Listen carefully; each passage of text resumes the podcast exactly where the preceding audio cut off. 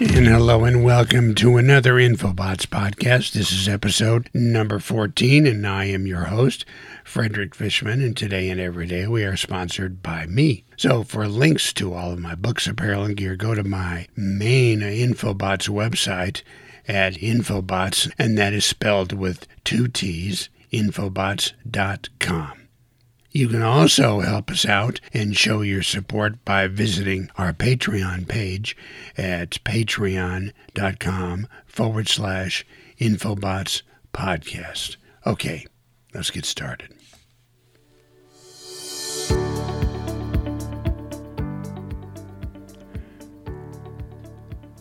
The Spanish flu, which has also been compared to what we're going through now with the coronavirus, was also known as the 1918 flu pandemic, and it was an unusually deadly influenza pandemic caused by the H1N1 influenza A virus. It lasted from February 1918 to April 1920. It infected 500 million people during that time about a third of the world's population. In four successive waves, it killed. And it killed an estimated 50 million people. It occurred during World War I, so censors here in the U.S. kept a lid on stories about the spreading pandemic.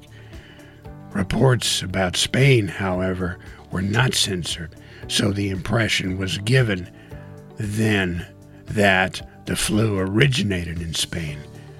Therefore, the Spanish flu. No precise point was ever discovered of its origination. The Spanish flu seemed to have a particularly harsh effect on young adults, which had their immune system ravaged by the disease. That was called a cytokine storm. Recent studies have found that the virus that caused this pandemic seemed to be no more aggressive than previous virus attacks.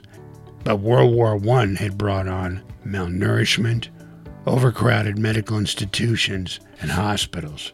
There was poor hygiene rampant around the world, and all of that promoted a superbacterial infection. This superinfection killed most of the victims after long stays in the hospital with victims lying in their deathbed. In 1918, there were no antibiotics. The first wave of the pandemic was marked in March of 1918 in Kansas. The second deadly wave hit in August 1918.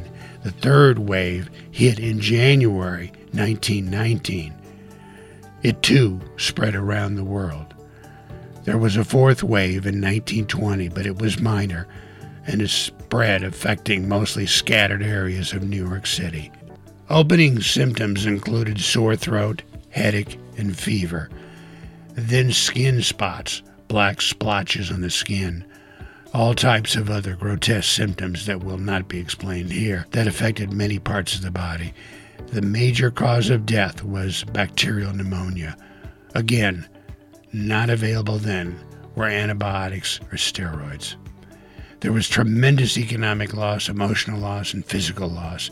It was not until 1928 it was not until 1928 that penicillin, the first true antibiotic, was discovered by Alexander Fleming, professor of bacterial at St. Mary's Hospital London, that caused any relief.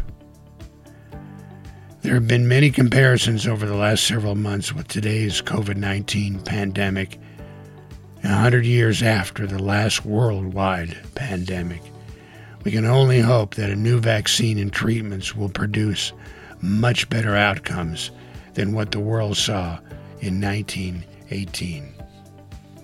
And now you know. I want to thank you for listening. We hope that you will support our efforts to bring you this daily Infobots podcast. You can also help us out by visiting our Patreon page at patreon.com forward slash Infobots podcast. And join us again for another episode of the Infobots podcast. Bye bye.